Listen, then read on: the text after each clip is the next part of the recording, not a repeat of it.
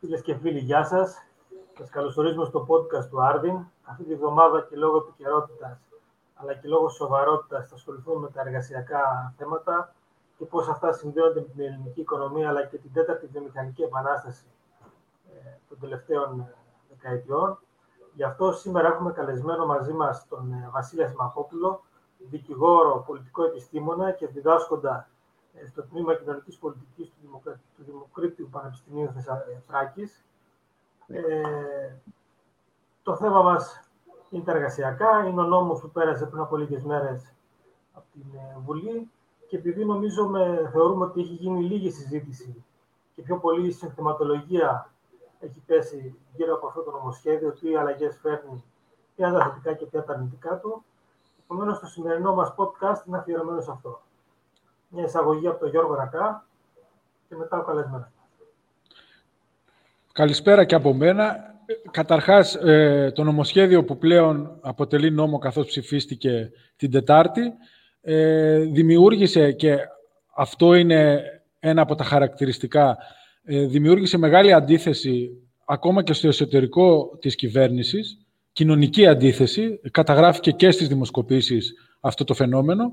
Ωστόσο, η αντίθεση αυτή δεν πέτυχε να εκφραστεί πολιτικά και δεν αντιστοιχεί και στο επίπεδο της συζήτησης που έγινε για τον επί της ουσίας αντίκτυπο των αλλαγών που θεσμοθετούνται αφενός και αφετέρου για την πραγματικότητα των εργασιακών σχέσεων στην Ελλάδα σήμερα, έπειτα από 10 χρόνια καταβήθησης οικονομικής και μνημονιακής και φυσικά για το πώς αυτές οι εργασιακές ε, σχέσεις τοποθετούνται και στην προοπτική ανασυγκρότησης της ελληνικής οικονομίας, αν θέλετε, και του χαρακτήρα που έχει η ελληνική οικονομία και το ποιες δυνατότητες δίνει στην ελληνική κοινωνία ε, έτσι ώστε να, να, να μπορέσει να, να ανακτήσει τη βιωσιμότητά της.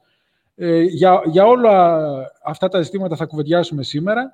Ε, ο Βασίλης Ασημακόπουλος έκανε μια πολύ ενδιαφέρουσα ανάρτηση ε, και αυτή ήταν η αφορμή που ήρθαμε σε επαφή ε, σε σχέση και με, ιστορι... με ορισμένους ιστορικούς κύκλους της ελληνικής εργατικής νομοθεσίας και, και πώς συνδέονται με ε, συγκεκριμένους τύπους ε, διακυβέρνησης και εγχειρήματα εθνικά. Καλησπέρα, Βασίλη. Θα θέλαμε να μας μιλήσεις λίγο για αυτή την ιστορική ματιά καταρχάς και μετά μπορούμε να περάσουμε και στο νόμο αυτόν καθεαυτόν, αλλά και στο τοπίο των εργασιακών σχέσεων. Ε, πολύ ωραία. Ευχαριστώ πολύ ε, και εγώ για την πρόσκληση και για την ε, σημερινή συζήτηση. Ε, πράγματι, η ελληνική εργατική νομοθεσία έχει μια ε, ιστορική εξέλιξη. ουσιαστικά διατρέχει όλο τον 20ο αιώνα και χωρίζεται κατ' ουσίαν σε δύο κύκλους έτσι, μεγάλους οι οποίοι, οι οποίοι έχουν ένα διαφορετικό χαρακτηριστικό. Στη μεν πρώτη φάση ε, η εγχώρια κίνηση ε, και στο επίπεδο της εργατικής νομοθεσίας συντονίζεται με, την, ε, διεθνή, με τη διεθνή τάση. Η δεύτερη προς τα τέλη του 20ου αιώνα συγκροτεί ας πούμε, έναν ετεροχρονισμό θα λέγαμε σε σχέση, για λόγους πολιτικούς περισσότερο, σε σχέση με τα συμβαίνοντα ε, διεθνώς ε, εκείνη την εποχή.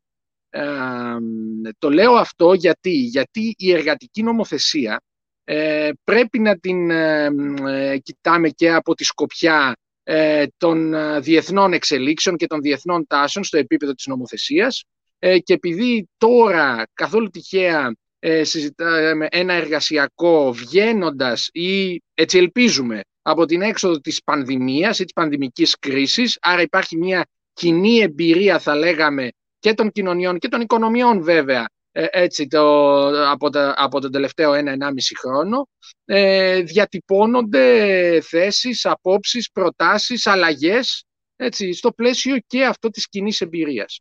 Δεν είναι τυχαίο ότι η πρώτο, το πρώτο ε, ε, η, πρώτη φάση εργατικής νομοθεσίας είχε να κάνει με την κοινή εμπειρία του τέλους του Πρώτου Παγκοσμίου Πολέμου, μιλάμε για τις δυτικές κοινωνίες, αντιστοίχως και όπου εκεί η Ελλάδα συντονίστηκε με την διεθνή ε, τάση, θα πούμε ορισμένα πράγματα γι' αυτό, ε, και το δεύτερο, η δεύτερη μεγάλη κίνηση ήταν στο τέλος του Δευτέρου Παγκοσμίου Πολέμου, όπου πάλι υπήρχε μια κοινή εμπειρία, τραγική εμπειρία και μια ανάγκη των κοινωνιών και των ανθρώπων έτσι, ε, να ε, ρυθμίσουν εργασιακές σχέσεις, να οικοδομήσουν κοινωνικά κράτη κτλ. Εκεί η Ελλάδα είπαμε ότι είχε έναν ετεροχρονισμό. Ε, ας πάμε στην πρώτη φάση, η πρώτη φάση της ελληνικής εργατικής νομοθεσίας συνδέεται ε, άρρηκτα και προφανώς καθόλου τυχαία ε, με το ανορθωτικό κίνημα ε, των, ε, των αρχών του 20ου αιώνα, της δεύτερης δεκαετίας του, του, του 20ου αιώνα, αλλά και όλης της βενιζελικής περίοδου, ε, με εκφραστή βέβαια τον Ελευθέριο Βενιζέλο και το κόμμα των, των φιλελευθέρων. Ε, είχαμε ο Βενιζέλος ε, και το αναθωτικό κίνημα, ένας εκφραστής ενός ιστορικού σχεδίου ε, για τον ελληνισμό και την περιοχή, ε, ουσιαστικά ολοκλήρωση της, της μεγάλης ιδέας, τόσο στο εθνικό, αλλά όπως θα δούμε τώρα και στο κοινωνικό επίπεδο, γιατί σε κοινωνικούς σχηματισμούς όπως ο ελληνικός αυτό είναι το δίδαγμα, αυτά πάνε μαζί και η περίοδος αυτή είναι ένα χαρακτηριστικό παράδειγμα. Έχουμε την πρώτη πυκνή ελληνική εργατική νομοθεσία ε, της, στη χώρα. Ε, χαρακτηριστικά νομοθετήματα ε, είναι ο νόμος για την ίδρυση των συνδικάτων, έτσι ο πρώτος νόμος στη χώρα για, τις, για τα επαγγελματικά σωματεία, ο 281 δηλαδή του 1904, ο νόμος για το εργατικό ατύχημα, ο 551 του 1915, 14-15, ο νόμος ε, για το δίκαιο της καταγγελίας, η απόλυση δηλαδή, ο 21-12 του 20, ε, τον Γενάρη του 20, πια μιλάμε για την Βουλή των Λαζάρων. Ε, είναι ένα εξαιρετικό νομοθέτημα το οποίο ε, ισχύει ή ίσχυε μέχρι και τον νόμο Χατζηδάκη και εξακολουθεί να ισχύει με τροποποιήσεις βέβαια, που επίλυθη θα πούμε ορισμένα πράγματα γι' αυτό. Πρόκειται για ένα νομοθέτημα δηλαδή ε, που είχε ζωή 100 χρόνων ε, στη χώρα και αξίζει κανείς πραγματικά να δει και να διαβάσει τα πρακτικά της Βουλής εκείνης της συζήτησης και τον διάλογο του Βενιζέλου με τον ε, βουλευτή ε, του, της αριστεράς που τότε είχαν κατέβει ως Ηνωμένη Αντιπολίτευση από τις εκλογές του 2015, μιλάμε για την Βουλή των Λαζάρων το 1920 τον Σίδερη, όπου υπάρχει ένας εκπληκτικός διάλογος ε, στο πλαίσιο ακριβώς του νομοθετήματος αυτού σε σχέση με την Οκτωβριανή Επανάσταση, ε, για όποιον ενδιαφέρεται. Και βεβαίως υπάρχει ε, ο νόμος, ο 2269 του 20, που αφορά το οχτάωρο, έτσι, ε, το 8ωρο στη βιομηχανία σε 48 ώρες εβδομάδα, καθιερώνεται δηλαδή το 8ωρο σε 48 ώρες εβδομαδιαίου εργάσιμου χρόνου. Είναι η κύρωση ε, της ε, Διεθνούς Σύμβασης Εργασίας ε, της Ουάσιγκτον το 1900, του 1919. Έτσι, έχουμε το 8 στην Ελλάδα το 1920, ε, Ιούλιος του 20, όπου ψηφίζεται ο 2269. Και βεβαίως ο Βενιζέλος και στην δεύτερη φάση του, οι κυβερνήσεις του ψηφίζουν νόμους, επεκτείνουν το 8 σε όλες τις ε, ε, σε όλες τις δομές οικονομικής δραστηριότητας με το Προεδρικό Διάταγμα 27 ε, του 1932, καθώς επίσης ε, και στο τέλος της βενιζελικής περίοδου η ίδρυση του Ιδρύματος Κοινωνικών Ασφαλίσεων με το νόμο 5733 του 1932 και πρώτο διοικητή μετά από την κυβέρνηση του Λαϊκού Κόμματος τον Παναγιώτη Κανελόπουλο. Ε, το λέω ειδικά για το ΙΚΑ γιατί πολλές φορές λέγεται ότι αυτό έγινε επί δικτατορίας μεταξά. Δεν ισχύει. Έτσι.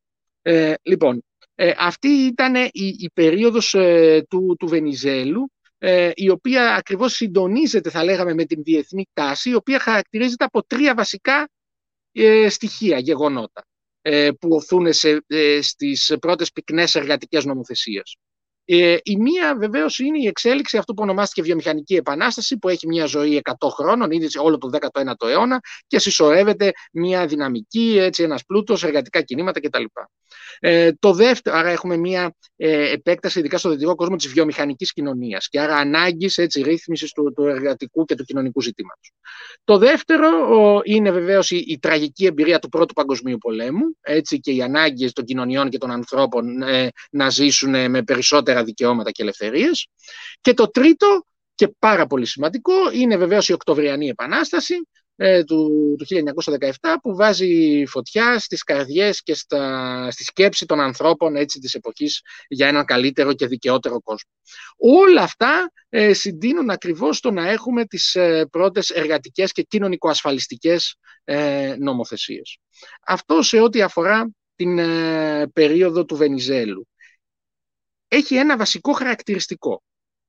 και αυτό θα δούμε ότι είναι σε αντίθεση με την νομοθεσία ε, την, ε, που, περνάει, ε, που πέρασε αυτές τις μέρες στη Βουλή. Ποιο είναι αυτό; Ότι αυτό που κάνουν οι κυβερνήσεις του Βενιζέλου με, όλες αυτές, ε, με όλα αυτά τα νομοθετήματα, με την ελληνική εργατική νομοθεσία, ε, είναι ότι θεσμοποιούν ουσιαστικά ε, την, ε, τη συλλογική ταυτότητα της εργατικής τάξης μέσα στους θεσμούς. Συγκροτούν συνδικάτα, έτσι ο Βενιζέλος είναι ουσιαστικά ε, είναι πάρα πολύ θετικός αν δεσπρόχνει στην ίδρυση της ΓΕΣΕ το 1918, ε, είναι θετικός στην πρώτη φάση στην ίδρυση ακόμα και του ΣΕΚΕ, άρα λοιπόν υπάρχει μια, υπάρχει μια τάση ε, ε, και να, να θεσμοποιηθεί η συλλογική εργατική ταυτότητα. Αυτό είναι πάρα πολύ σημαντικό, ε, κατά τη γνώμη μου, και ε, καλό είναι να αναφέρεται. Ε, ξέχασα επίσης να πω ότι το πρώτο νομοθέτημα για την ιστορία της ελληνικής εργατικής ε, νομοθεσίας, και αυτό καθόλου τυχαίο, είναι η Κυριακάτικη Αργία, η θεσμοθέτησή της, ε, αυτό είναι από το προδρομικό του Βενιζέλου κυβέρνηση του, του κινήματος του Γουδί, του στρατιωτικού συνδέσμου, που ο Ελευθέρω Βενιζέλος ήταν πολιτικός σύμβουλος. Ε, άρα λοιπόν υπάρχει ένα, ένα πλαίσιο το οποίο οδηγεί ακριβώς αυτό στη θεσμοποίηση της συλλογικής ε, ταυτότητας της εργατικής τάξης, στο πλαίσιο των θεσμών. Η δεύτερη φάση, η δεύτερη διεθνής, ε, ο δεύτερος διεθνής κύκλος, ναι. Ναι, λίγο σήκωσε την κάμερα για να, βλέπουμε, να σε βλέπουμε καλύτερα. Για τους θεατές να μην... Έτσι. Ναι, και λίγο στο κέντρο. Λίγο. Ναι. Λίγο πιο πάνω ακόμα, εκεί. Τώρα είσαι εντάξει, εκεί. Εντάξει. Λοιπόν, η δεύτερη, ωραία, ευχαριστώ πολύ. Η δεύτερη ε, τάση είναι, είναι μετά τον δεύτερο παγκόσμιο πόλεμο. Έτσι, υπάρχει μια υπάρχει μια προφανώς η, τραγική εμπειρία έτσι, του, του Δευτέρου Παγκοσμίου Πολέμου. Ε, οδηγεί ακριβώς ε, και η πίεση, ε, μάλλον η, η, τραγική εμπειρία του Δευτέρου Παγκοσμίου Πολέμου. Η κοινή συνείδηση ότι ε, για την κατάρρευση του, του καπιταλιστικού συστήματος στο Μεσοπόλεμο ε, λόγω της παγκόσμιας οικονομικής κρίσης τόσο σε, σε κοινή συνείδηση όσο και στο επιστημονικό επίπεδο ότι ευθύνεται ο, ο καπιταλισμός της ελεύθερης αγοράς που ίσχυε μέχρι το 1929 καθώς επίσης και η έγλη ε, τον, ε, του κόκκινου στρατού, δηλαδή τον, τον, τον νικηφό της νίκης ας πούμε, τον, του κόκκινου στρατού στο Δεύτερο Παγκόσμιο Πόλεμο ε, επί του, του γερμανικού ναζισμού. Όλα αυτά συγκροτούν ακριβώς ε, το, το πλαίσιο πάνω στο οποίο οι κοινωνίες διεκδικούν εκ νέου τη θεσμοποίηση των κοινωνικών και εργασιακών δικαιωμάτων. Έτσι λοιπόν έχουμε την οικοδόμηση του καθολικού κοινωνικού κράτους μετά το Δεύτερο Παγκόσμιο Πόλεμο και την περίοδο των 30 ένδοξων χρόνων όπως ονομάστηκε ε, από το 1945 μέχρι το 1975 ε, όπου έχουμε τις ανεπτυγμένες μορφές ε, ε, στις εργασιακές σχέσεις, την ενίσχυση της οργανωμένης μισθωτής εργασίας, ε, νεοκορπορατίστικα ε, φαινόμενα, αλλά και, το, και την οικοδόμηση του καθολικού κοινωνικού κράτους προνοίας, βεβαίως το οποίο ε, στηριζόταν, να το πούμε αυτό, σε εθνοκρατοκεντρικά προνοιακά μοντέλα, αλλά και οικονομικά εθνοκρατοκεντρικά μοντέλα κατά βάση. Δηλαδή η παραδοσιακή σοσιαλδημοκρατία που ήταν το μοντέλο ανάπτυξης που κυριάρχησε ως ηγεμονικό, γι' αυτό και το υπηρέτησε και η χριστιανοδημοκρατία στη Δύση την περίοδο 45-75, έχουν στη βάση τους ένα μοντέλο εθνοκρατοκεντρικό, έτσι, το οποίο στηρίζεται σε μια αναπτυσσο... ε, ραγδαία και ισχυρά αναπτυσσόμενη οικονομία, έτσι, μια παραγωγική βάση πολύ, πολύ ισχυρή. Ε, αυτό ήταν, αυτή ήταν η δεύτερη ακριβώς ε, φάση. Αυτή η χώρα μας δεν την ακολούθησε.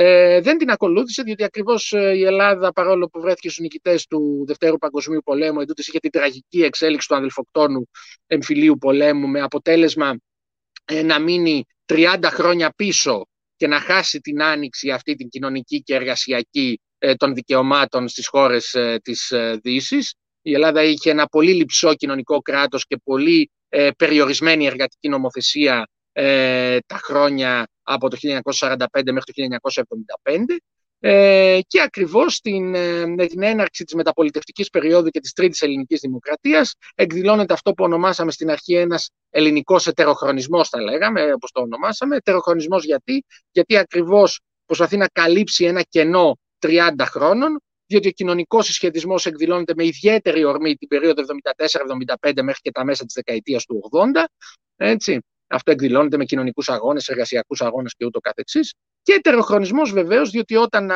ε, περνάνε οι, οι φιλεργατικές νομοθεσίες ή ε, η προσπάθεια, μια προσπάθεια οικοδόμησης ενός τύπου κοινωνικού κράτους αντίστοιχου με αυτά που υπάρχουν στην Δυτική Ευρώπη ήδη από 30 χρόνια πριν, η Ευρώπη, η Δυτική Ευρώπη μπαίνει σε, ένα, σε μια άλλη φάση, τη φάση τη νεοφιλελεύθερη, έτσι από τη δεκαετία του, του 80 και μετά. Παρά τα αυτά, η ελληνική νομοθεσία ε, μπορεί κανείς να διατυπώσει κάποια μέτρα, ειδικά πούμε, για, το, για, το, για την ε, μείωση του 48 ώρου που ίσχυε στις 45 ώρες χωρίς μείωση των αποδοχών σε μια πρώτη φάση που είναι η κυβέρνηση Κωνσταντίνου Καραμαλή το 1975 ε, και βεβαίως η κυβέρνηση Γεωργίου Ράλη το 1980 με την επέκταση του πενθυμέρου ε, στο δημόσιο, ευρύτερο δημόσιο τομέα ε, και ΟΤΑ. Βέβαια υπό την πίεση έτσι του κοινωνικού κινήματος στην πρώτη φάση το 1975 και το 1980-81 υπό την πίεση των ανερχόμενων τότε δυνάμεων της, της αλλαγής του, του Πασόκ. Ε, την δεκαετία του 80 ε, την περίοδο μάλλον από το 81 και μετά, ε, έχουμε μια πολύ πυκνή εργατική νομοθεσία, η οποία ε, μπορούμε να τη χαρακτηρίσουμε ως ένα ουσιαστικά εργασιακό παράδειγμα, αντίστοιχο με αυτό της περίοδου του Ελευθερίου Βενιζέλου. Βέβαια είναι μια περίοδος όπου η Ελλάδα ε, ολοκληρώνει, θα λέγαμε, την, αν την περίοδο του Βενιζέλο ήταν μια πρώτο βιομηχανική συσσόρευση, ε, την περίοδο πια ε, Καραμαλή και κυρίως Ανδρέα Παπανδρέου είναι η ολοκλήρωση της βιομηχανικής συσσόρευσης και μετάβαση έτσι, σε μια μεταφορντική έτσι, και μεταβιομηχανική κοινωνία με τα ιδιόμορφα χαρακτηριστικά που έχουν αυτοί οι όροι έτσι, στην ελληνική θεσμική και κοινωνική πραγματικότητα. Έτσι δεν μιλάμε για μεταφορά μοντέλων. Έτσι, αν κανείς θέλει να δει λίγο την ελληνική πραγματικότητα, ε, θα πρέπει να, σκύψει, να ενσκύψει πιο πολύ ε, στα, στις συγκεκριμένες δομές, σχέσεις ε, που ε, διαμορφώνονται στον δικό μας χώρο και που έχει αρκετές, θα λέγαμε, ιδιομορφίες. κυρίαρχα νομοθετήματα που, της δεκαετίας του 80 ε, Βεβαίως είναι η άδεια μεταποδοχών. Ε, δεν θα πω τώρα τα, τους αριθμούς των νόμων για να μην ε, κουράσουμε. Οι ομαδικές απολύσεις, η, ο νόμος για τις κοινωνικοποιημένες επιχειρήσεις όπου περιείχε και ένα άρθρο για το ζήτημα των απεριών που μοιάζει με ένα άρθρο που πέρασε εδώ, θα το πούμε στη συνέχεια. Δηλαδή στις επιχειρήσεις, αυτή ήταν το περίφημο άρθρο 4, θα το έχετε ακούσει, για το πώς προκυρήσετε μια απεργία στις ε, κοινωνικοποιημένες επιχειρήσεις του ευρύτερου δημοσίου τομέα, όπου ήθελε το 50% των, εγ, των, εγγεγραμμένων μελών του σωματείου, ε, κάτι το οποίο βέβαια ξεσήκωσε μεγάλες αντιδράσεις και τελικά ουδέποτε εφαρμόστηκε και καταργήθηκε και τυπικά το 1988. Ε, έχουμε τα εποπτικά συμβούλια το 1983, ε, τον Οργανισμό για την Ασυγκρότηση των Επιχείρησεων των Προβληματικών Επιχειρήσεων του 79-80, οι οποίες 43 τον αριθμό περάσαν υποκρατικό έλεγχο. Ε, και βεβαίως ε, η αυτόματη τιμαριθμική αναπροσαρμογή, δηλαδή η ΆΤΑ του 1982, ε, η ε, καθολική κοινωνική ασφάλιση του 1305 του 1982, το ΕΣΥ, και η ισότητα στον χώρο εργασίας ανδρών και γυναικών κτλ. Ε, αυτό είναι ένα πλέγμα, ένα μέρος, το είπαμε έτσι, ε, τροχάδιν, που ε, ψηφίστηκαν μέτρα την περίοδο 81, 86, 87, ε, εκείνης της, ε, της περίοδου ε, και βεβαίως αντανακλά είπαμε έναν κοινωνικό συσχετισμό και μια προσπάθεια της χώρας ε, και από την τότε κυβέρνηση να καλυφθεί ένα κενό, μια υστέρηση ε, δεκαετιών σε σχέση με τις ε, ε, κοινωνικές ε, δομές. Τώρα, το πώς έγινε αυτό, ε, αν έγινε με φορολόγηση με δάνεια ή αν είχε την παραγωγική δομή η χώρα να αντέξει ένα τέτοιο πρόγραμμα, αυτό είναι μια άλλη συζήτηση και πολύ ενδιαφέρουσα συζήτηση. τώρα, να πούμε το εξής που έχει, έχει ένα ενδιαφέρον γιατί συνδέεται και με την νομοθεσία ε, του, της κυβέρνησης ε, την προχθεσινή είναι ότι τόσο ο Κωνσταντίνος Καραμαλής το 1975 ε, με το 45ωρο ε, που ψήφισε από τις 48-45 ώρες εβδομαδιαίου εργάσιμου χρόνου όσο και ο Ανδρέας Παπανδρέου με το 40ωρο που ψήφισε ε, με την Εθνική Γενική Συλλογική Σύμβαση Εργασίας του 1984, το άρθρο 6, το λέω που ψήφισε γιατί, γιατί ε, να έχουμε υπόψη μας ότι μέχρι το 1990, από το 1955-57, η εισοδηματική πολιτική και η μισθολογική πολιτική ε, ουσιαστικά καθοριζόταν από το κράτος και στον ιδιωτικό τομέα.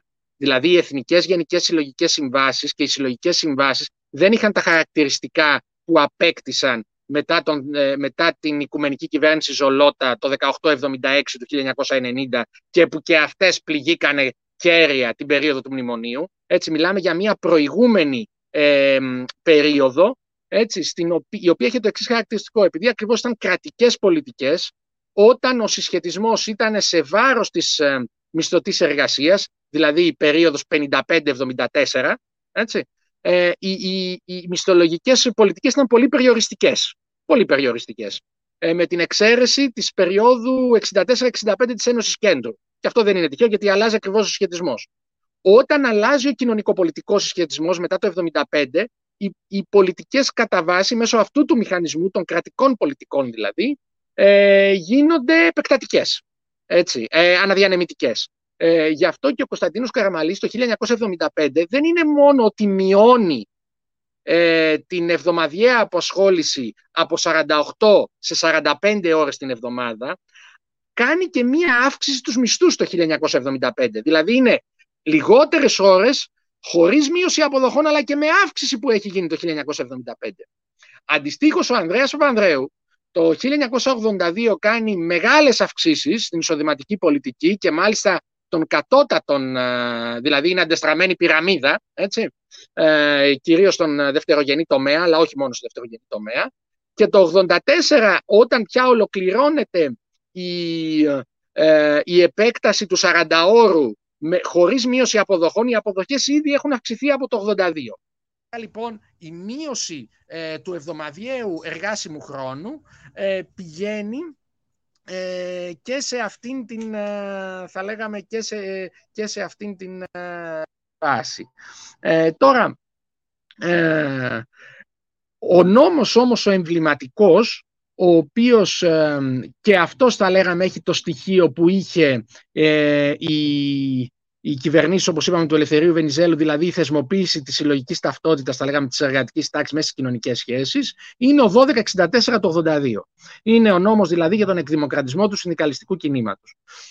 Ο νόμος αυτός ε, έχει, έχει τη δική του ιστορία. Έτσι, ε, τότε, εκείνη την περίοδο που ψηφιζόταν, είχε δύο ονομασίες ε, στη δημοσιολογία της εποχής, οι οποίες δεν είναι τυχαίες και οι δύο. Η μία είναι ότι λέγανε τότε ο κυρίαρχος λόγος, ας πούμε, ο κυβερνητικός, ήταν ότι ήταν ο πιο προοδευτικός νόμος στην Ευρώπη. Το αφήνω αυτό. Αυτό που θέλω να τονίσω είναι ότι λεγόταν ο αντί 330 του 76. Τι ήταν ο 330 του 76. Ήταν ο νόμος για τα εργασιακά της κυβέρνησης Καραμαλή με Υπουργό Εργασίας τον Κωνσταντίνο Λάσκαρη, έτσι, ο οποίος ήταν ένας νόμος κατασταλτικός των ε, απεργιών που είχαν ξεσπάσει την περίοδο 74, 75, 76 σε όλα τα εργοστάσια στο δευτερογενή ε, τομέα της οικονομίας. Ήταν τα εργοστασιακά σωματεία. Ο Γιώργος Καραμπελιάς έχει γράψει για αυτά πολλά. Ε, είχαμε μεγάλα κινήματα απεργιών. Δεν σ' ακούω; Γιώργο; Και έχεις συμμετάσχει, λέω. Δεν είναι μόνο ότι έχει γράψει. Ναι, ναι, ναι. ναι, ναι. Έτσι. Λοιπόν, ε, άρα λοιπόν ε, υπήρχε λοιπόν μια, ένα, μια έκρηξη ε, του, του, του, του, του εργοστασιακού κινήματος στην περίοδο 74, 75, 76. Η κυβέρνηση Καραμαλή τότε απάντησε ε, πατερναλιστικά και κατασταλτικά με τον 330. Είναι, είναι ο νόμος αυτός που έχει μείνει στην ιστορία με τη διατύπωση ε, του τότε Υπουργού Εργασίας Λάσκαρη ε, ότι καταργεί την πάλη των τάξεων. Ε, έχει μείνει με, αυτό το, το, το, σχήμα ας πούμε στη, στη συλλογική μνήμη. Πέρα όμως από τη συλλογική μνήμη έμεινε ε, στους ανθρώπους της εποχής διότι υπήρξαν χιλιάδες απολύσεων ε, ανθρώπων που δουλεύανε έτσι ε, στην, ε, στα εργοστάσια τότε. Τότε η χώρα είχε και εργοστάσια, είχε και βιομηχανία έτσι και γινόντουσαν εργατικοί αγώνες, να το πούμε και αυτό. Υπήρχε δηλαδή μια συσσόρευση βιομηχανική από τις αρχές δεκαετίας του 60. Αλλάζει η χώρα, αλλάζει το μοντέλο θα λέγαμε και όλο αυτό εκδηλώνεται ε, με, την, με την κορύφωση των κοινωνικών αγώνων όταν το επιτρέπουν πια οι συνθήκες της μεταπολίτευσης, καθόλου τυχαία τότε 74, 75, 76. Δεν θέλω να πω τώρα στα, και στα πιο συνδικαλιστικά ε, δυνάμεις της παραδοσιακής αριστεράς τότε έκανε μια πριν αναφορά ο Γιώργο για τη συμμετοχή του Γιώργου στα κινήματα. Οι δυνάμεις παραδοσιακής αριστεράς τότε τη κομμουνιστικής αριστεράς ήταν απέναντι ως οργανωμένοι στα συνδικάτα και στις απεργίες.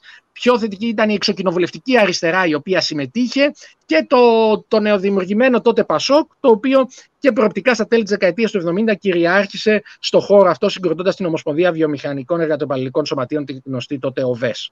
Ε, να, ε, ε, αυτή ήταν η μία διάσταση του και γι' αυτό ονομάστηκε αντί 330 ο νόμος, ο νόμος δηλαδή 1264, γιατί στο άρθρο 24, το μεταβατικό τότε άρθρο, προέβλεπε την επιστροφή των απολυμένων στις επιχειρήσεις, έτσι μιλάμε για χιλιάδες εργαζομένων που επέστρεψαν ε, από τη, που, που είχαν απολυθεί ε, και επέστρεψαν ε, στους ε, χώρους δουλειάς. Βέβαια πολλά εργοστάσια σε εκείνη τη φάση είχαν ήδη λόγω της δεύτερης πετρελαϊκής κρίσης του 1979 και μετά είχαν ήδη και της συμπεριφοράς να πούμε της Εθνικής Τράπεζας της Ελλάδος τότε είχαν μπει σε φάση προβληματική, ήταν υπερχερωμένες και σιγά σιγά κρατικοποιήθηκαν γύρω στο 83-84. Ε, αυτός, ο 1264 λοιπόν δεν είχε μόνο βέβαια τη μεταβατική αυτή ρύθμιση ως αντι 330, είχε μια σειρά από ρυθμίσεις, ε, ουσιαστικά ε, θεσμοποιούσε την παρουσία του συνδικαλιστικού κινήματος μέσα στους ε, χώρους δουλειάς, ε, είχε ψηφίσει ένα νόμο εσωτερικό σχεδόν απλής αναλογικής, έβαζε μια εξαίρεση στη δεύτερη κατανομή, αυτά τα που έκανε το Πασόκ εκείνη την περίοδο, ε, έβαζε έβαζε ε, δυνατότητες ας πούμε, συγκρότησης γενικών συνελεύσεων, συγκρότησης απαρτιών, λήψης απεργίας, αυτά δηλαδή που πλήττονται ε, τώρα, κυρίως ε, εξόπλιζε θεσμικά ε, και έβαζε ένα πλαίσιο προστασίας στο, στο συνδικαλιστικό κίνημα, ακριβώς γιατί η εμπειρία ήταν η εμπειρία της καταστολής και των διωγμών. Άρα λοιπόν είχαμε πρώτον ε, μια προστασία της συνδικαλι... μια δυνατότητα να υπάρξει συνδικαλιστική δράση. Άρα να υπάρχει συνδικάτο και να λειτουργεί στον χώρο της επιχείρησης, που δεν υπήρχε. Ένα. Δεύτερον, ε, έδινε τη δυνατότητα ε, προστασίας από απόλυση ε, σε ε, εκλεγμένους ε, συνδικαλιστές, σε διοικητικά συμβούλια, σε σημαντικό αριθμό. Ε, ταυτόχρονα ε, και η γενικότερη συνδικαλιστική δράση προστατευότανε. Υπήρχε δυνατότητα απόλυσης μόνο για περιοριστικά αναφερόμενα στον νόμο αδικήματα και εξαντλητικά και Βεβαίως το άρθρο 15 του 1264 το 82, το οποίο καταργήθηκε όλος καιρός. Μάλιστα, αυτές τις μέρες είναι και οι τελευταίες συνεδριάσεις του. Σήμερα στα δικαστήρια ήταν μία. Είναι η Επιτροπή Προστασίας Συνδικαλιστικών Στελεχών ε, για, να, για, να, για να απολυθεί ένας συγκρατής, έπρεπε να το επιτρέψει μια μεικτή επιτροπή ε, προστασίας συνδικαλιστικών ελεγχών. Αυτή με τον νόμο ε, το προστασία της εργασίας, όπως λέγεται, που ψηφίστηκε προχτές, καταργήθηκε. Ε, λοιπόν, ε, να τώρα, πάμε τώρα ε, λίγο στο νόμο το σημερινό. Συγγνώμη, δηλαδή... δεν σε ακούω. Α, ναι. Να περάσουμε, λέμε, στο ναι, σημερινό νόμο και να, να πιάσουμε το νήμα εκεί που το άφησες. Δηλαδή, τι λέει ο σημερινός νόμος; Για τις απολύσεις και για, το, και για αυτό το, το, την ελαστικοποίηση του 40 Δηλαδή, ναι. αυτά τα δύο που, είναι, που φέρνει ο καινούριο νόμος. Αλλά κυρίως, επειδή για το 40 έχει γίνει πολλή συζήτηση, να μας πεις τι λέει ο νέος νόμος για τις απολύσεις. Ναι. Ε, για, για κάποιο λόγο δεν, δεν σε άκουσα ε, πολύ καλά. Ε, θα πω αυτό που άκουσα, νομίζω, ελπίζω να το έχω ακούσει, να το έχω ακούσει καλά.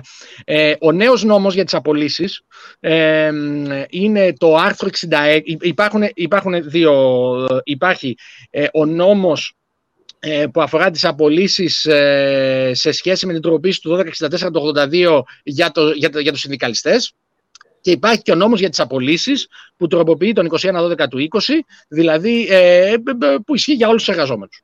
Ε, το άρθρο 66 ε, για το οποίο έγινε πολλής λόγος, ε, είναι, ο νόμος, είναι το άρθρο για τις απολύσεις και μάλιστα λέει προστασία από τις απολύσεις έχει τον, τον τίτλο.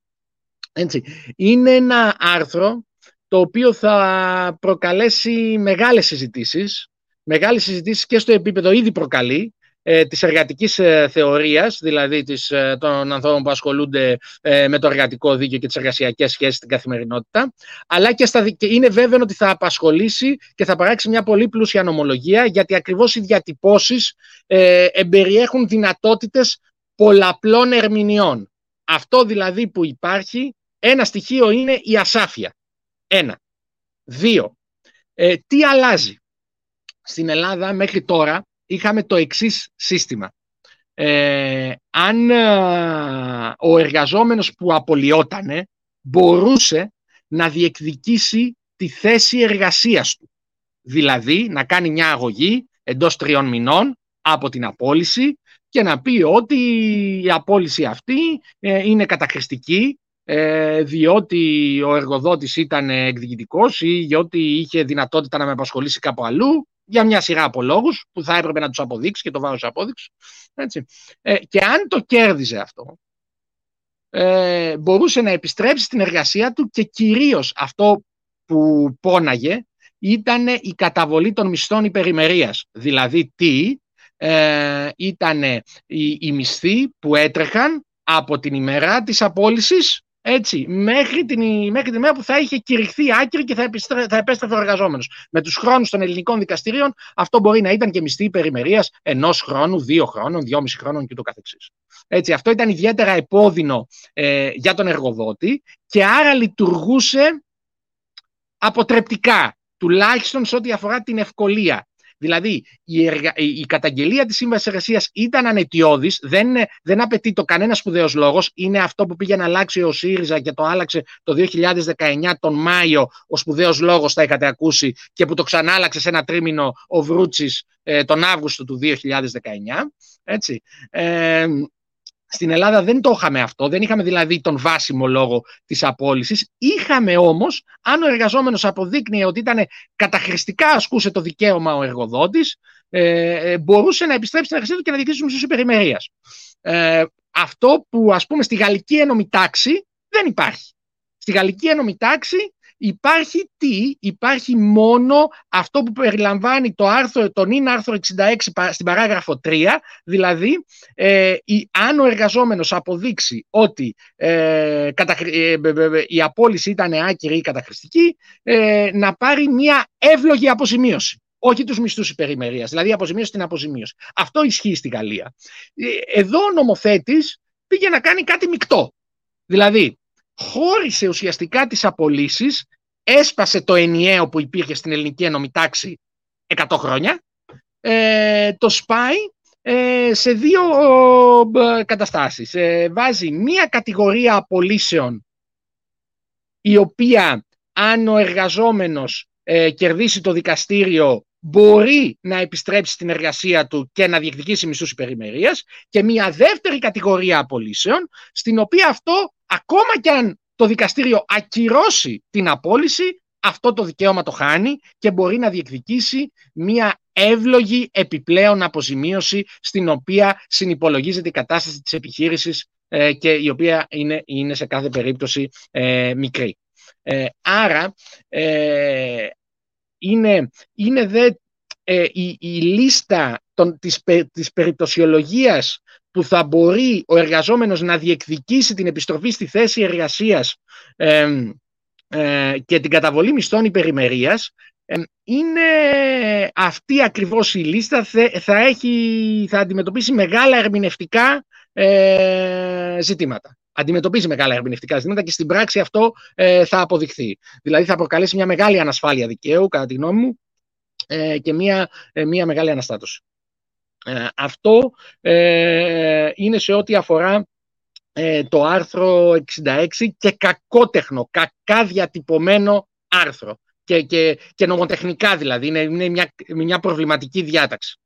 Έτσι. άρα λοιπόν έχουμε μια ε, ε, ε, μετατόπιση επιταχύρω για τον εργαζόμενο, ε, σαφώς. το πόσο επιταχύρω θα φανεί, θα φανεί στην πράξη και το πώς η νομολογία των δικαστηρίων θα διαμορφωθεί σε σχέση με αυτό. Έχει μια σημασία να πει κανείς ότι και αυτό έχει να κάνει με τη γενικότερη φιλοσοφία του νομοσχεδίου ε, Χατζηδάκη, δηλαδή το προστασία της εργασίας, ότι οι θετικές ρυθμίσεις του νομοσχεδίου αφορούν, ε, ουσιαστικά θεσμοποιούν σε αντίθεση ας πούμε με το εργασιακό παράδειγμα των κυβερνήσεων Ανδρέα Παπανδρέου ή Ελευθερίου Βενιζέλου, τον εργαζόμενο ως απομονωμένο άτομο όχι πια η θεσμοποίησή του ως, ε, ως κομμάτι της συλλογικής ταυτότητας της εργατικής τάξης. Δηλαδή όλα τα δικαιώματα έχουν να κάνουν με τα δικαιώματά του ως ατόμου, η βία, η εμφυλή βία, η ταυτότητα, όλα αυτά πως μπαίνουν μέσα στην εργασία. Έτσι. Δηλαδή σε μια ας πούμε θα τη χαρακτηρίζαμε έτσι φιλελεύθερη πολιτισμικά δικαιωματική λογική ας το πούμε έτσι, και όχι στην κατεύθυνση μιας εργατικής ταυτότητας. Έτσι. Είναι χαρακτηριστικό αν δείτε ποιες, ε, ε, όταν η απόλυση γίνεται για ποιους λόγους ε, δικαιολογείται η μείζωνα ποινή σε βάρος του εργοδότη, αν δηλαδή έχουμε προσβολή ηλικιακή ταυτότητας φύλου, διάφορα αυτού του τύπου ζητήματα, ενώ υποβαθμίζεται η, η, η εκδικητικότητα σε σχέση ας πούμε με εργασιακά ζητήματα, να το πω έτσι. Αναφέρεται, αλλά αναφέρεται υποβαθμισμένα. Αυτό θέλω να πω, ε, για να είμαι ακριβής. Τώρα, σε ό,τι αφορά τις απολύσεις ε, των συνδικαλιστικών στελεχών, ε, επίσης πολύ σημαντική διαφορά. Γενικώς έχει μεγάλες αλλαγές και στο ζήτημα της απεργίας, της προκήρυξης απεργίας και στο ζήτημα της προστασίας ε, των εργαζομένων οι οποίοι μπαίνουν ενεργά στο συνδικαλιστικό αγώνα. Έτσι. Ε, διότι ακριβώς περιορίζεται το πλαίσιο προστασίας, αυξάνονται ε, οι περιπτώσεις που μπορούν να απολυθούν οι, οι συνδικαλιστές εργαζόμενοι, έτσι. Ε, μειώνεται το πλαίσιο που προστατεύεται σε μέλη του Διοικητικού Συμβουλίου κατά δύο άτομα ε, και ε, βεβαίως δυσκολεύεται πολύ ε, η προκήρυξη απεργίας. Έτσι, πια μιλάμε ε, για δυνατότητες, ε, πρέπει να, ε, για να λειτουργήσει το συνδικάτο θα πρέπει να, να γραφειοκρατικοποιηθεί, ας το πούμε έτσι, έτσι περαιτέρω σε μια σειρά από λεπτομέρειες, οι οποίες πρέπει να, πρέπει να αναφέρονται στο μητρό το ηλεκτρονικό το οποίο θα υπάρχει και όχι πια στο πρωτοδικείο όπως ίσχυε μέχρι τώρα. θα πρέπει να εξασφαλίζει ταυτόχρονα και την εξαποστάσεως ω δυνατότητα για παροχής ψήφου, άρα σπάει το ενιαίο του σώματος του εργατικού στη συνέλευση κτλ.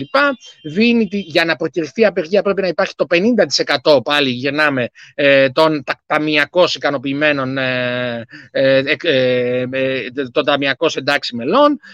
μια, μια ρύθμιση αντίστοιχη είχε περάσει και η κυβέρνηση του ΣΥΡΙΖΑ νομίζω το 2017 με τον 44-72 μου φαίνεται. άρα λοιπόν υπάρχει ε, μια συνολική υποχώρηση της, και της οργανωμένης μισθωτής εργασίας αλλά και του ατομικού εργατικού δικαίου ε, στο πλαίσιο αυτό που αναλύσαμε το άρθρο 66. Να πούμε και για το, για το θέμα της, του, χρόνου, ε, νομίζω ερωτήθηκε και αυτό το, για τη διευθέτηση του χρόνου ε, εργασίας. Έτσι. Ε, αυτό είναι στα άρθρα 56, 57, 58, 59 κλπ. Εκεί τι δίνει. Γίνεται μια επίσης μετατόπιση. Ε, η διευθέτηση του χρόνου εργασίας υπήρχε στην ελληνική εργατική νομοθεσία από τον 1892 ε, του 90, ε, δηλαδή το νόμο της κυβέρνησης Μητσοτάκη, πολύ σημαντικός νόμος γενικώς για αν θέλει κανείς να δει την κατεύθυνση εκείνης της κυβέρνησης του Ιουλίου του 1990 ε, και στο επίπεδο το, των επιχειρήσεων αλλά και στο επίπεδο της εργασίας.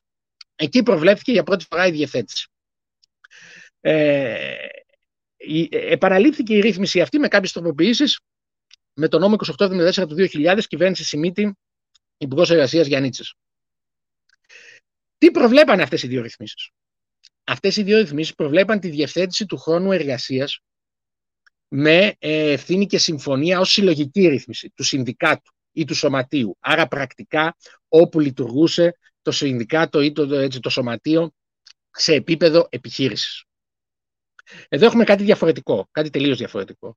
Έχουμε την, ε, την, την, ουσιαστικά τη διμερή διαπραγμάτευση σε επίπεδο αξατομικευμένο ανάμεσα στον εργοδότη και στον εργαζόμενο. Εντάξει, οκ, okay, λέει η διατύπωση ότι με πρόταση του εργαζόμενου, αντιλαμβάνεστε ότι αυτό εντάξει, είναι στη σφαίρα εντάξει, του, του ευφημισμού. Ε, ε, και βεβαίως προβλέπεται μια επέκταση του, της δυνατότητας του ημερήσιου ωραρίου και μάλιστα και σε επίπεδο πέραν της εβδομάδας. Τα, τα, οι, οι υπερορίες ε, ε, υπολογίζονταν ε, στη βάση και γενικώς ο εργάσιμος χρόνος υπολογίζεται στη βάση της ημέρας και της εβδομάδας. Εδώ έχουμε μία υπέρβαση της στη διευθέτηση. Φεύγουμε από τη εβδομάδα. Έτσι. Είναι πολύ μεγάλο το άνοιγμα που μπορεί να γίνει. Αυτό έχει περαιτέρω δυσκολίες για την αδύναμη πλευρά, τον εργαζόμενο δηλαδή, ο οποίος λόγω του συσχετισμού που υπάρχει ε, του πρόδειλου. Έτσι, και άρα της ανατροπής της αξιακής βάσης του εργατικού δικαίου. Το εργατικό δίκαιο είχε μια λογική, παραδοσιακή του λογική, ας πούμε, σε όλο τον 20ο αιώνα, πια ήταν, ήταν να εξισορροπεί να είναι ένα θεσμικό αντίβαρο θα λέγαμε ε, σε έναν ε, άνισο συσχετισμό στην αγορά και στην επιχείρηση να προστατεύει κάποια δικαιώματα και να βάζει ένα πλαίσιο. Γι' αυτό και το, το χαρακτήριζαν πολύ θεωρητικοί του εργατικού δικαίου ως μια αντινομία του αστικού δικαίου. Μια εξαίρεση δηλαδή έτσι.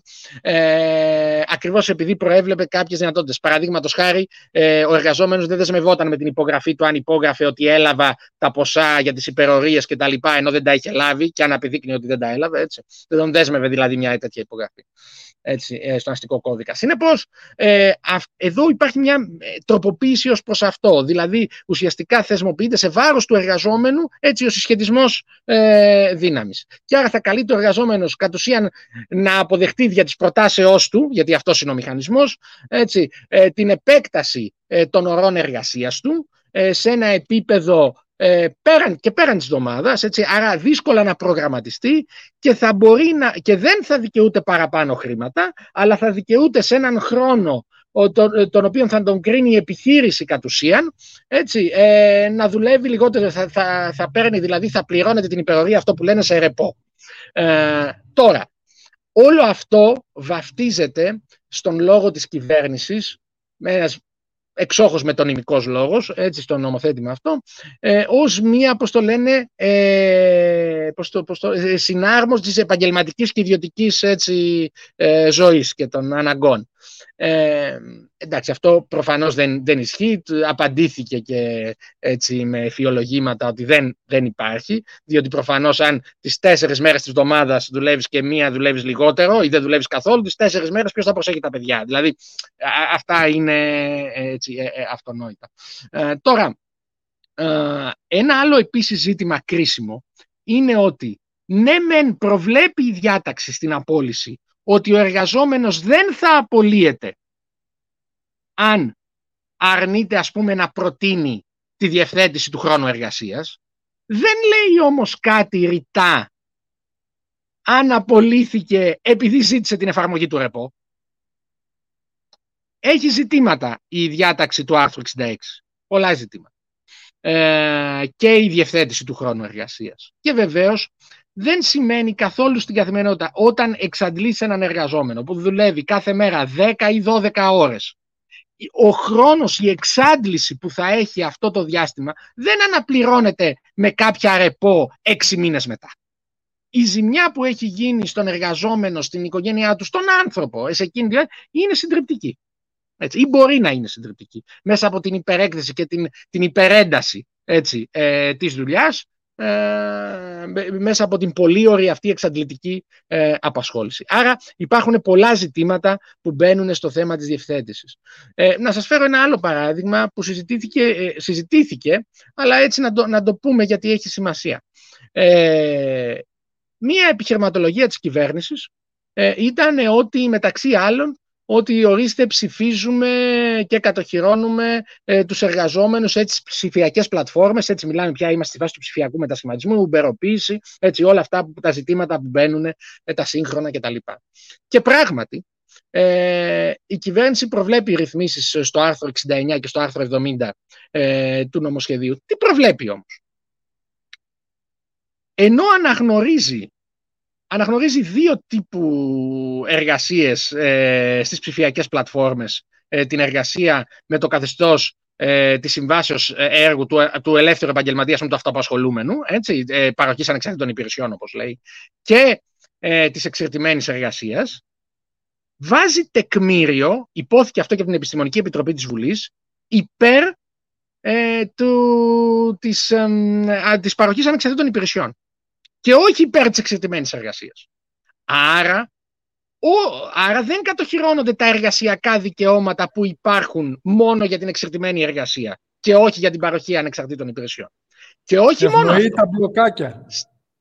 Ναι, στην από κάτω, ε, στο, στην επόμενη παράγραφο, έχει μια ακόμα χειρότερη διατύπωση, που λέει ότι πέραν του τεκμηρίου, στην παράγραφο από κάτω λέει ότι ε, ο εργαζόμενος αυτός θα θεωρείται ε, ελεύθερος δηλαδή αυτοαπασχολούμενος, παροχή ανεξαρτήτων υπηρεσιών, μπλοκάκι δηλαδή, να το πούμε, αν στη σύμβαση ε, ο, ο, αυτός ο οποίος, ο, αν στη σύμβαση θα δικαιούται και έχει μία σειρά από περιπτώσεις που θα πρέπει να πληρούνται στη σύμβαση αυτή. Τη σύμβαση δηλαδή του παρόχου, μάλλον του ανεξαρτήτων υπηρεσιών, με, τον, με αυτόν που κατέχει την ψηφιακή πλατφόρμα. Ποιος διαμορφώνει όμως αυτή τη σύμβαση και τους όρους της; Τι διαμορφώνει αυτός που έχει την ψηφιακή πλατφόρμα. Συνεπώς θα έχει διαμορφώσει από πριν τους όρους και θα είναι γκαραντή ως ε, ελεύθερος επαγγελματίας. Πέρα όμως από αυτό, στο άρθρο 70, στο ακριβώς από κάτω,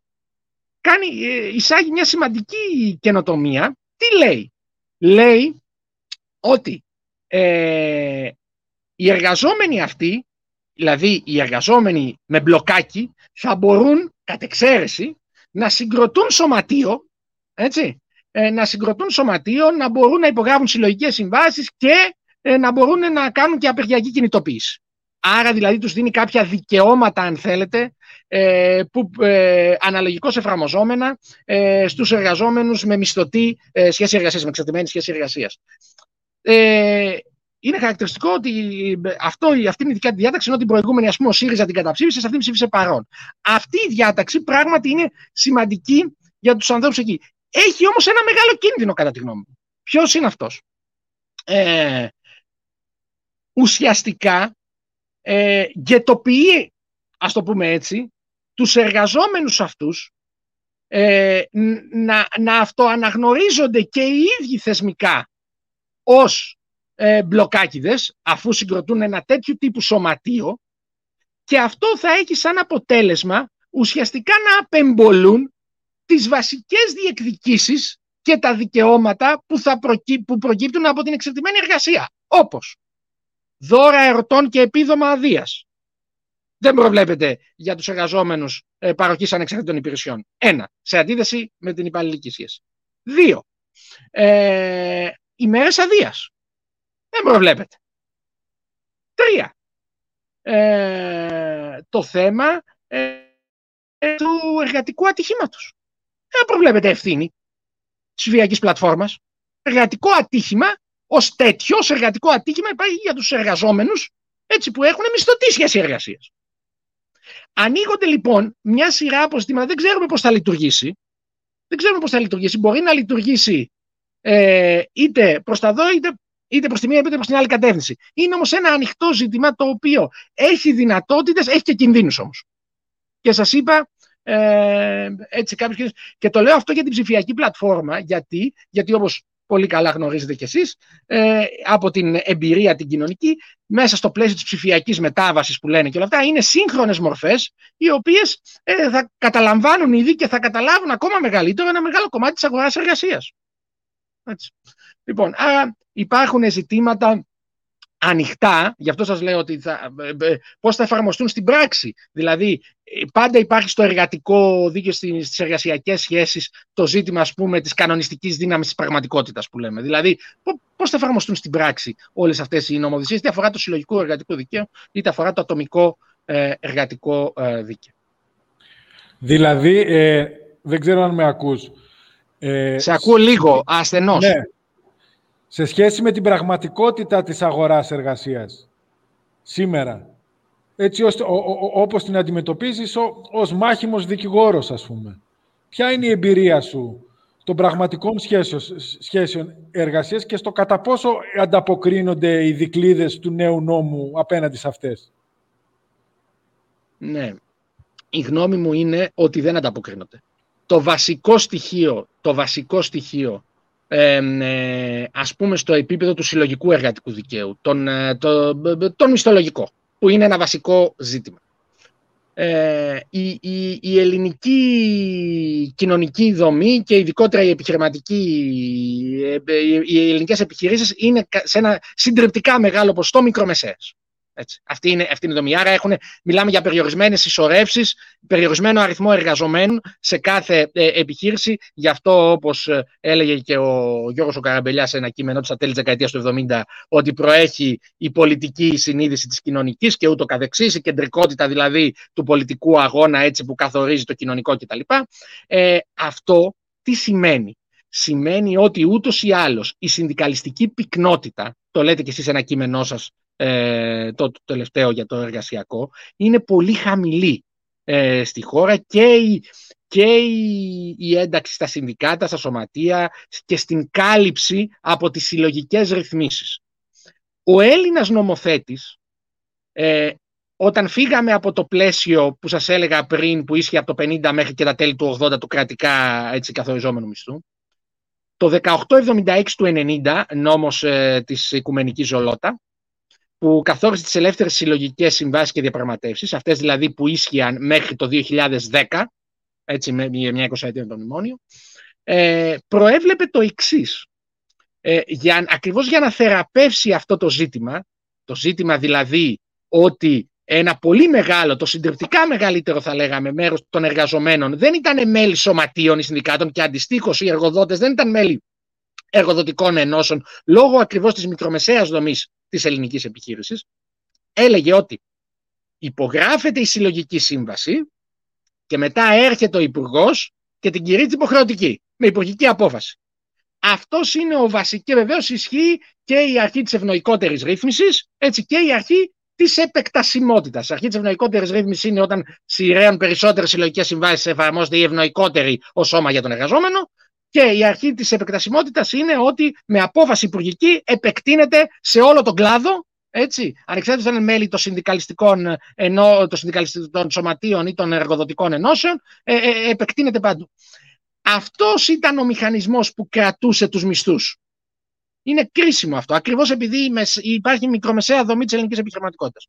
Αυτή η δομή χτυπήθηκε κέρια, η δομή, συγγνώμη, και η δομή χτυπήθηκε, αλλά και ο μηχανισμός ο μισθολογικός χτυπήθηκε κέρια το 2010, 2011, 12, 13, 10, όλη την περίοδο του μνημονίου με πρώτο βασικό νόμο, έχει σημασία να το πούμε γιατί επανέρχεται η Ένωση Προσώπων, ε, με τον 4024 του 11, ε, άρθρο 37, όπου ακριβώς μπλοκαρίστηκε και δεν επέτραπονταν πλέον η αρχή της επεκτασιμότητας, δηλαδή να μπορεί ο Υπουργός να κηρύξει υποχρεωτική έτσι, ε, την ε, συλλογική σύμβαση. Πέρασε διάταξη η οποία ε, δεν μπορούσε μονομερός να προχωρήσει το σωματείο μέσα από διαιτησία στην υπογραφή συλλογικής σύμβασης και άρα αν ήθελε ο εργοδότης ή η ένωση η αντίστοιχα των, των εργοδοτών ο ΣΕΒ έμπαινε στη διαπραγματεύσεις. Δεν υπήρχε δηλαδή μηχανισμός ε, υποχρεωτικής προσφυγής στη διαιτησία. Καταργήθηκε και αυτό.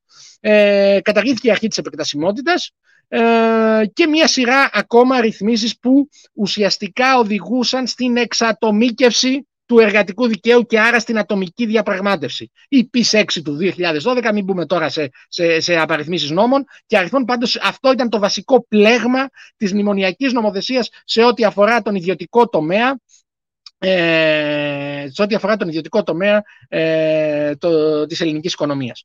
Ε,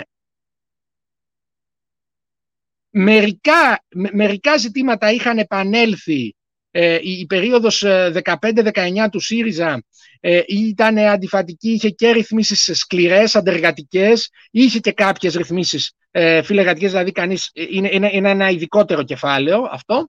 Ε, αυτό που έχει σημασία είναι ότι η κυβέρνηση τωρινή ε, τις σκληρές της διατάξεις ε, ε, της αποσυλλογικοποίησης, αν θέλετε, του εργατικού δικαίου στο πεδίο ε, το, ε, το, το, του μισθού και το, του ύψους του μισθού του καθορισμού, της πέρασε με ένα νόμο, το επενδύω στην Ελλάδα, ε, τον 46-35 του, του 2019, ε, του Γεωργιάδη, με τα άρθρα 55-59, ε, εκεί ουσιαστικά μπλοκαρίστηκε εκ νέου η αρχή της επεκτασιμότητας. Δηλαδή μπήκανε τέτοιες προϋποθέσεις που καθιστά ε, τυπικά πολύ δύσκολη την ε, ε, επέκταση ας πούμε της εφαρμογής των συλλογικών συμβάσεων.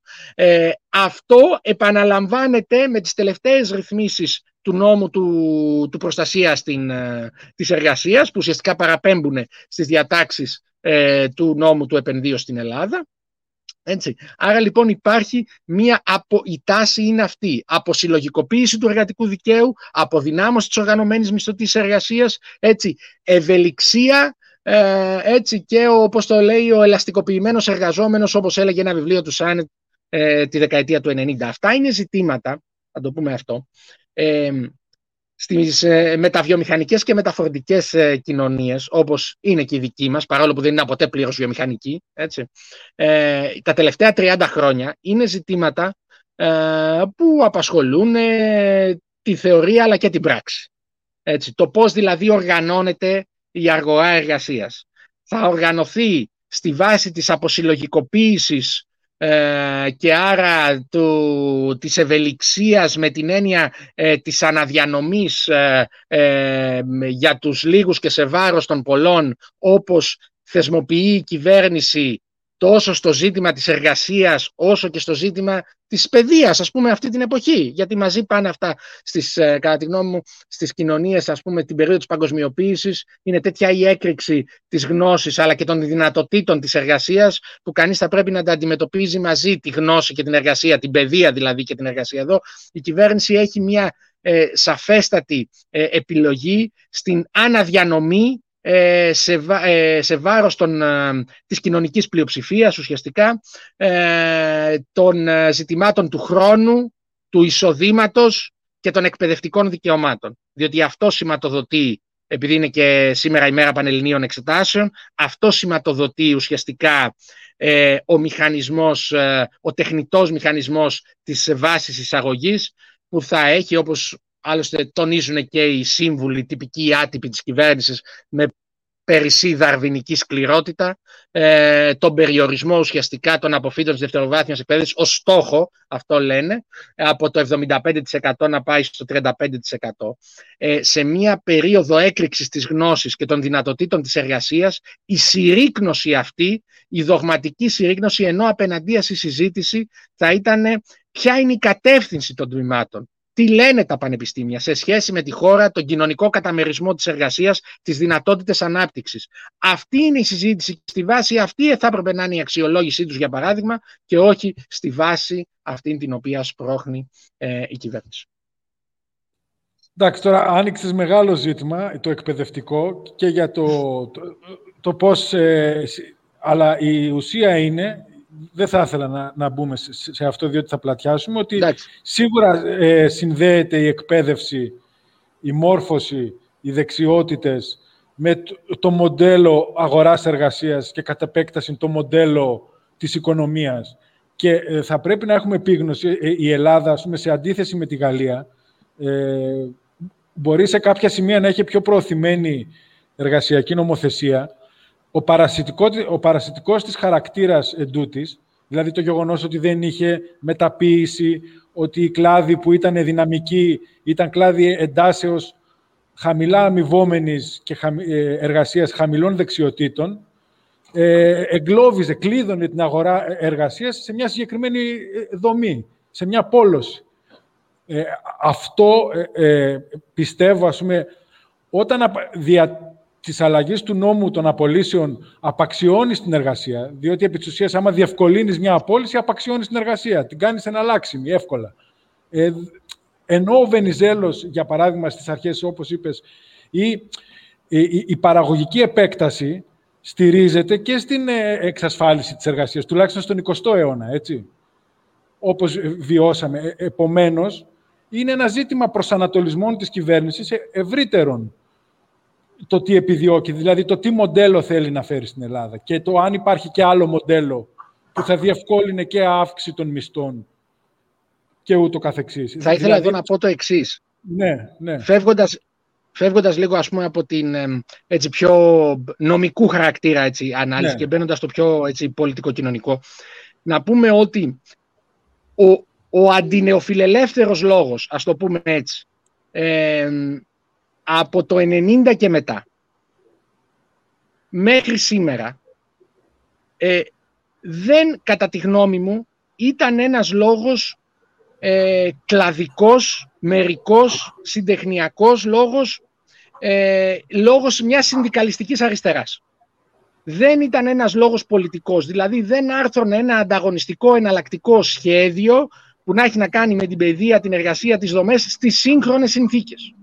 Σε συνθήκες δηλαδή μεταφορτικέ, σε συνθήκες άλλης σχέσης του εθνικού με το παγκόσμιο, έτσι, όπου τα, συνθήματα, τα ζητήματα μπαίνουν συνθετικά, δηλαδή η ανάπτυξη με την κοινωνική δικαιοσύνη και τον κοινωνικό καταμερισμό εργασίας πάει μαζί, το εθνικό πάει μαζί με το κοινωνικό, δηλαδή ζητήματα τα οποία έχουν στη βάση τους αυτή ε, το συνδικαλιστικό κίνημα, η συνδικαλιστική γραφειοκρατία, η οργανωμένη δηλαδή μισθωτή εργασία, αλλά και η πολιτική αριστερά, όχι μόνο δηλαδή το, το, το συνδικάτο, έμειναν πολύ πίσω, κατά τη γνώμη μου. Και, γι' αυτό δεν μπόρεσαν ουσιαστικά, να, δεν μπορούν ή μέχρι σήμερα δεν μπόρεσαν να αντιτάξουν έναν ε, λόγο ανταγωνιστικό και πιστικό.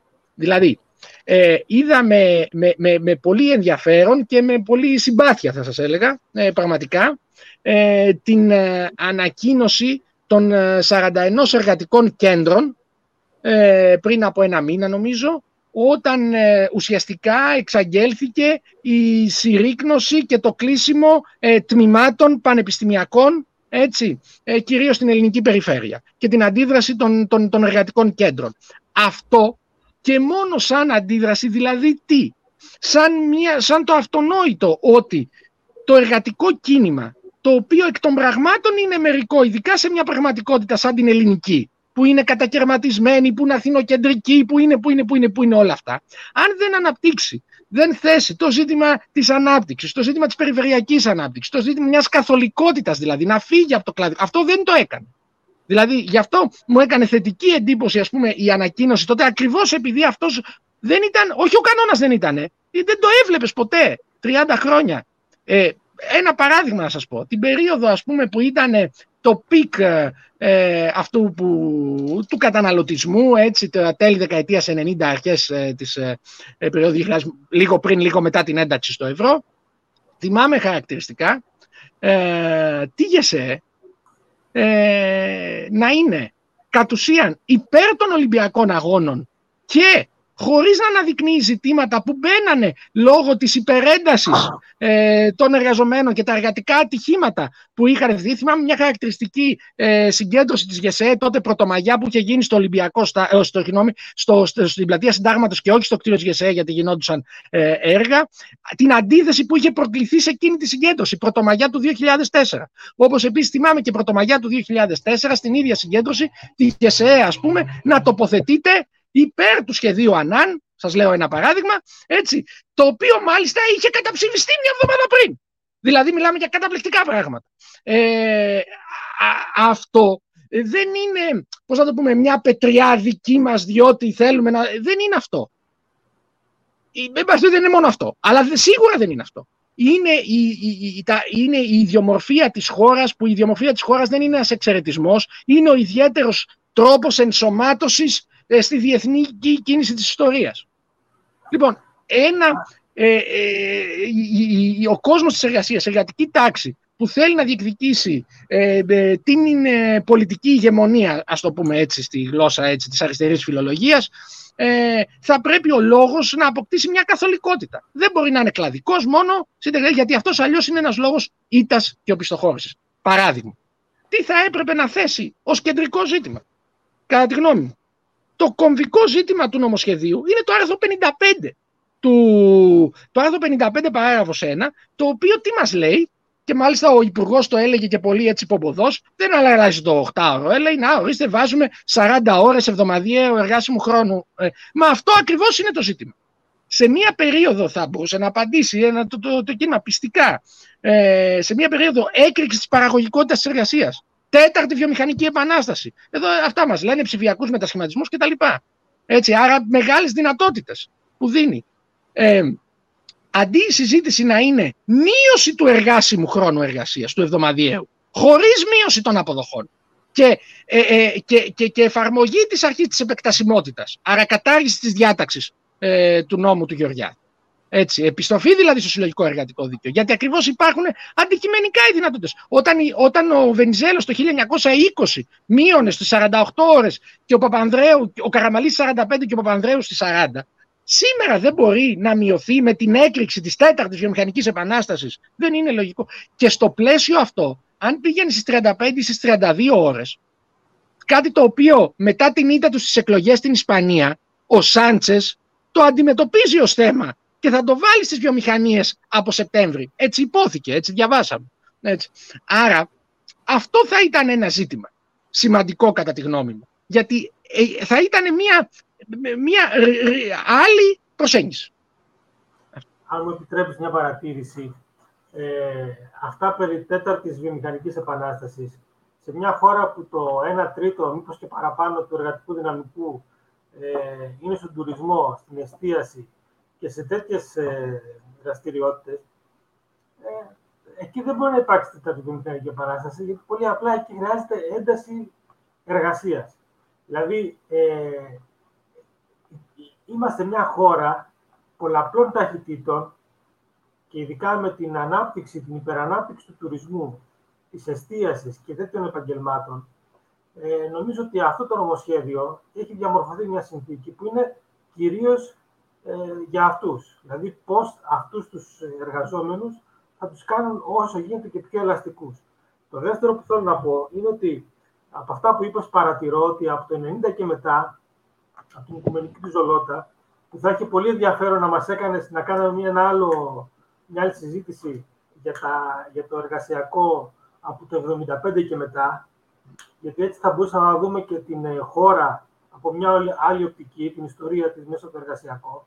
Από το 90 λοιπόν και μετά βλέπουμε από την ε, Οικουμενική του Ζολότα, που ήταν όλες οι πολιτικές δυνάμεις, βλέπουμε ότι υπάρχει σταδιακά ε, φύλακες ε, εξασφαλισμένης κάπως εργασίας και για όλους τους υπόλοιπους μια ζούγκλα. Ε, αυτοί οι ναι. φύλακες σιγά σιγά περιορίζονται και δεν βλέπουν το τι γίνεται στο παραέξω. Και το παραέξω είναι αυτό που φτάσαμε τώρα, όπου την πρώτη, ε, στην πρώτη απεργία που έγινε την περασμένη εβδομάδα είχε 12-13 κόσμος στον δρόμο και ενώ θα περίμενε κανείς, πολύ λίγους φυσικά, και ενώ θα περίμενε κανείς την, ε, αυτή τη βδομάδα που ψηφίστηκε ο νόμος να έχει παραπάνω, ήταν η μισή. Την ε, Τετάρτη το μεσημέρι ήταν 5-6 χιλιάδες κόσμου και όταν ψηφιζόταν ο νόμος ήταν απ' έξω 2-3 κόσμου.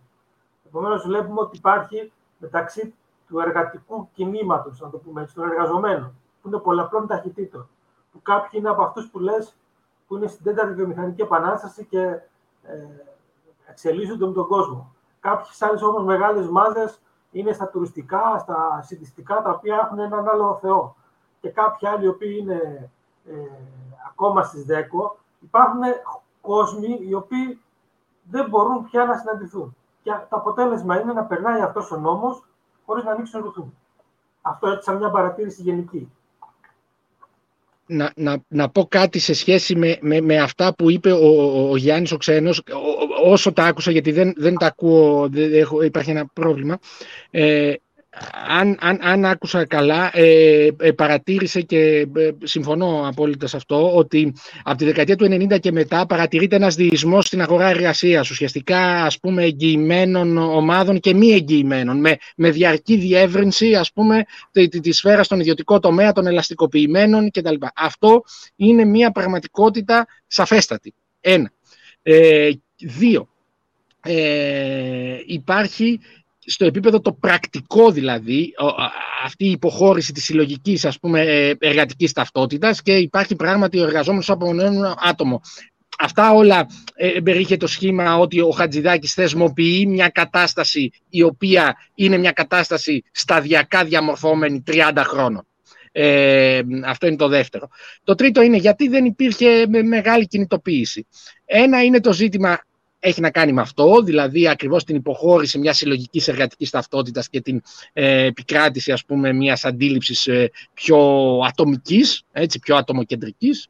Ένα δεύτερο ζήτημα κατά τη γνώμη μου έχει να κάνει και αυτό έτσι, πατάει και, στο, και στην οικονομία και στην κοινωνιολογία η εξέλιξη των μεσοστρωμάτων τα οποία συνδέονται και με, το, και με το εργατικό δίκαιο, με τη μισθωτή εργασία, αλλά και με την αυτοαπασχόληση. Αυτό είναι μια, ένα πολύ μεγάλο κεφάλαιο, το πώς αυτά εξελίσσονται ε, και διαμορφώνονται μέσα στην τελευταία τρία κονταετία. Έτσι. Αυτό είναι το δεύτερο, πάρα πολύ σημαντικό, κατά τη γνώμη μου, ειδικά για την ελληνική πραγματικότητα. Ε, ίσως το κουβεντιάσουμε μια άλλη φορά. Και το, και το τρίτο, για το θέμα της, ε, του περιορισμένου χαρακτήρα της κινητοποίησης αριθμητικά, νομίζω ότι πρέπει να το δούμε και στην ε, φάση τη, τη μετακορονοϊού, ας την πούμε έτσι, διότι οπωσδήποτε η περίοδος ε, του εγκλισμού, δηλαδή του περιορισμού των δραστηριοτήτων το 2020-2021, δηλαδή πέρα από την απονομιμοποίηση του συνδικαλιστικού κινήματος, την υποχώρηση της αριστεράς, δηλαδή όλα αυτά τα ζητήματα, τα κοινωνικά και τα πολιτικά, νομίζω ότι υπάρχει και ένα ειδικότερο θέμα που έχει να κάνει με τη συνθήκη τη συγκεκριμένη, ε, ζητήματα που έχουμε εσωτερικεύσει, ε, δισταγμών, ατομικών ε, θεάσεων, ε, φοβίες, υπάρχουν όλα αυτά, γιατί ήταν μια περίοδος διαφορετική πολύ, πρωτότυπη πολύ, έτσι, και ίσως χρειάζεται και πολύς χρόνος ή κάποιος χρόνος για να δούμε πώς θα διαμορφωθεί μια νέα, αν θέλετε, κοινωνικότητα. Έτσι αυτή την έννοια. Ε, νομίζω ότι ε, έναν πρώτο κύκλο, και γιατί λέω έναν πρώτο κύκλο ε, ε, ερωτημάτων και απαντήσεων, διότι τα, τα εργασιακά και εξαιτίας της ψηφιοποίησης που σύμφωνα με όλες τις εκτιμήσεις υπόσχεται σαρωτικούς μετασχηματισμούς στην εργασία στον επόμενο, στην επόμενη περίοδο, αλλά και εξαιτίας της οικονομικής κατάστασης της χώρας, το εργασιακό από εδώ και πέρα η δική μου εντύπωση είναι ότι θα και γενικά το οικονομικό ε, ζήτημα θα απασχολεί και την κοινωνία και ε, την πολιτική σφαίρα. Επομένως, νομίζω ότι ένας κύκλος πρώτος, μιας πρώτης προσέγγισης είναι ε, επαρκής από την κουβέντα που κάναμε. Έτσι, αφήσαμε πολλά ε, ζητήματα απ' έξω. Έχουμε βέβαια ξεπεράσει το χρόνο του podcast ε, της εκπομπής. Θα ήθελες να σημειώσεις κάτι τελευταίο πρωτού ο Γιάννης κάνει την αποφώνηση; Θα ήθελα να πω κάτι το οποίο ε, δεν, ε, δεν, το, δεν το είπα έτσι με, με, με, έμφαση. Ε, είναι ότι η Ελλάδα μετά το 90 και μέχρι τώρα έχει σε βασικά σημεία σύγκληση, συγκλίνει δηλαδή η εργατική της νομοθεσία στην κατεύθυνση της ελαστικοποίησης με τα αντίστοιχες νομοθεσίες προφανώς και στο επίπεδο της σύγκλησης της Ευρωπαϊκής Ένωσης, έτσι και των χωρών της Ευρωζώνης, όπου και η κατεύθυνση συνολικά ε, ήταν σε μια λογική έτσι, φιλελευθεροποίησης και έτσι, πιο ε, ατομοκεντρικής, ας το πούμε έτσι, ε, ε, θεώρησης. Ε, μένει να δούμε ποια θα είναι και αν θα υπάρξουν αλλαγές ε, στην ε, περίοδο που ανοίγει τώρα, τουλάχιστον σε ευρωπαϊκό, στο ευρωπαϊκό πλαίσιο, ε, στα ζητήματα τα εργασιακά, αν δηλαδή θα υπάρχει μια αναστροφή, φαίνεται ότι εξε, δια, διαμορφώνονται πολιτικές διαφορετικές στο επίπεδο ας πούμε της οικονομίας, μια πιο ε, ενεργητική ας πούμε στάση παρεμβατική ε, ας πούμε στα, στην οικονομία ίσως της προσφοράς. Ε, θα τεθεί τώρα αυτό, είναι, είναι ζητήματα ανοιχτά αυτά. Ε, εμείς εδώ η κυβέρνηση είναι ε, αρνητική, έχει μείνει πίσω σε πιο έτσι, παραδοσιακές ιδεολειπτικές λογικές ας πούμε, του νεοφιλελεύθερους του 80. Όμως η κατάσταση είναι δυναμική. Ε, αυτό είναι το ένα και το δεύτερο που ήθελα να πω έτσι και να κλείσω είναι ότι η συζήτηση για τη χώρα μας έχει να κάνει βεβαίως με την, ε, με την εργασία και την παιδεία σε σχέση με τον καταμερισμό εργασίας, κυρίως όμως σε σχέση με την ανάπτυξή της. Με την ανάπτυξη δηλαδή την περίοδο που ανοίγεται από το 2021 τώρα μέχρι το 2030 είναι μια πολύ κρίσιμη περίοδος και σε αυτό θα έπρεπε να υπάρχει ένας συγκεκριμένος λόγος ο οποίος δεν προκύπτει μέχρι στιγμής από τις αντιπολιτεύσεις ε, σε σχέση με το βασικό σχεδιασμό της κυβέρνησης ε, που όπως αυτό συμπυκνώνεται στην πρόταση του Ταμείου Ανάκαμψης. Αυτό είναι κρίσιμο πολύ κρίσιμο, δηλαδή τι προτείνει ένας ανταγωνιστικός λόγος στο σκέλος των επενδύσεων και των μεταρρυθμίσεων. Αυτά είναι πολύ σημαντικά ζητήματα, είναι κομβική σημασίας ε, ε, ε, θέματα, ε, διότι και κλείνοντας με αυτό, η εμπειρία των 40 χρόνων, αφού είμαστε τώρα και σε 40 χρόνια από την ε, ένταξή μας τότε στην Ευρωπαϊκή Οικονομική Κοινότητα, και η διαχείριση, ας το πούμε έτσι, κοινοτικών πλαισίων που ήρθαν στη χώρα, ε, από τα τέλη της δεκαετίας του 80 και μετά, το πρώτο κοινοτικό πλαίσιο, το δεύτερο κοινοτικό πλαίσιο, το τρίτο κοινοτικό, το τέταρτο και τώρα μετά τα ΕΣΠΑ και τώρα το, το Ταμείο, η, η εμπειρία είναι, αν κάνουμε έναν απολογισμό, αρνητική, δεν είναι θετική. αυτό, αυτά είχα να πω έτσι. Ωραία. Ευχαριστούμε πολύ τον Βασίλη Ασημακόπουλο. Νομίζω ότι αυτή η συζήτηση άνοιξε ε, μια συζήτηση διπλή, διπλής κατεύθυνσης. Δηλαδή, ότι μια να δούμε το παρελθόν και πώς η χώρα κινήθηκε τα προηγούμενα 100 χρόνια ίσως ε, γύρω από το εργασιακό από αυτή την οπτική και ένα άλλο είναι να δούμε το μέλλον γιατί το ζήτημα της εργασίας, της παραγωγικότητας, έτσι όπως θα συνέδεσε ο Βασίλης, όπως ε, από την ανακοίνωση του Άρβιν που ε, προσπαθεί να γίνει μια σύνδεση μεταξύ εργασιακού και ελληνικής οικονομίας στις, ε, στην περίοδο αυτή που είμαστε, δηλαδή μετά από 10 χρόνια ε, μνημονίων, μετά την πανδημία και με τη συγκυρία αυτή που υπάρχει το Ταμείο Ανάκαμψης, νομίζω ότι ανήκει και μια άλλη συζήτηση πού θα κινηθεί η ελληνική οικονομία. Αν θα διατηρήσει την μικρομεσαία της ραχοκαλιά και την αναπτύξει, χωρίς τις αρνητικές παρενέργειες του παρελθόντος, ή αν θα μετασχηματιστεί σε μια κοινωνία ε, με τα αρνητικά που έχουν οι δυτικέ οικονομίες, δηλαδή μεγάλες επιχειρήσεις και εργάτες, εργαζόμενοι μισθωτοί. Λοιπόν, ευχαριστούμε πολύ. Καλό τριήμερο. Θα τα πούμε την Ευχαριστούμε πολύ, Βασίλη.